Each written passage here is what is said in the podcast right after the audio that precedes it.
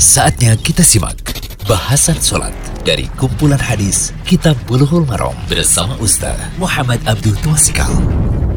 Bismillahirrahmanirrahim. Assalamualaikum warahmatullahi wabarakatuh. Alhamdulillah, salatu wassalamu ala rasulillah wa ala alihi wasallam.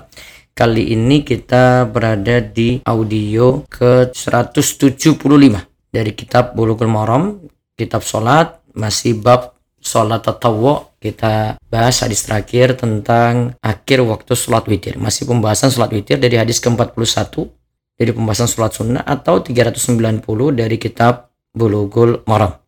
Wa an ibni Umar radhiyallahu anhuma anin nabi sallallahu alaihi wasallam qala Idza tala al-fajru faqad dhahaba kullu salatil laili wal witri fa autiru qabla tulu'il fajri. Rawahu tirmidzi dari Ibnu Umar radhiyallahu anhuma Nabi sallallahu alaihi wasallam bersabda apabila waktu fajar telah terbit maka habislah waktu sholat malam dan witir.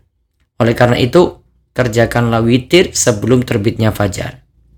Hadis ini riwayat Tirmidzi hadis ini mauquf dan disesuaikan oleh Al-Hakim hadis ini diamkan oleh Al-Zahabi. Syalbani menyesuaikan hadis ini.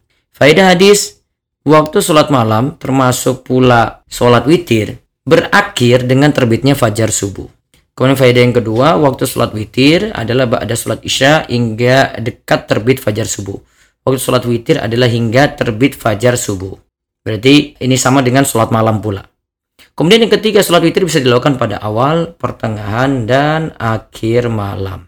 Semoga jadi ilmu yang manfaat dan Allah mudahkan kita untuk menjaga terus sholat witir. Allahu ya barik fiqh. Demikian bahasan sholat dari kumpulan hadis Kitab Bulughul Maram bersama Ustaz Muhammad Abdul Tuasikal.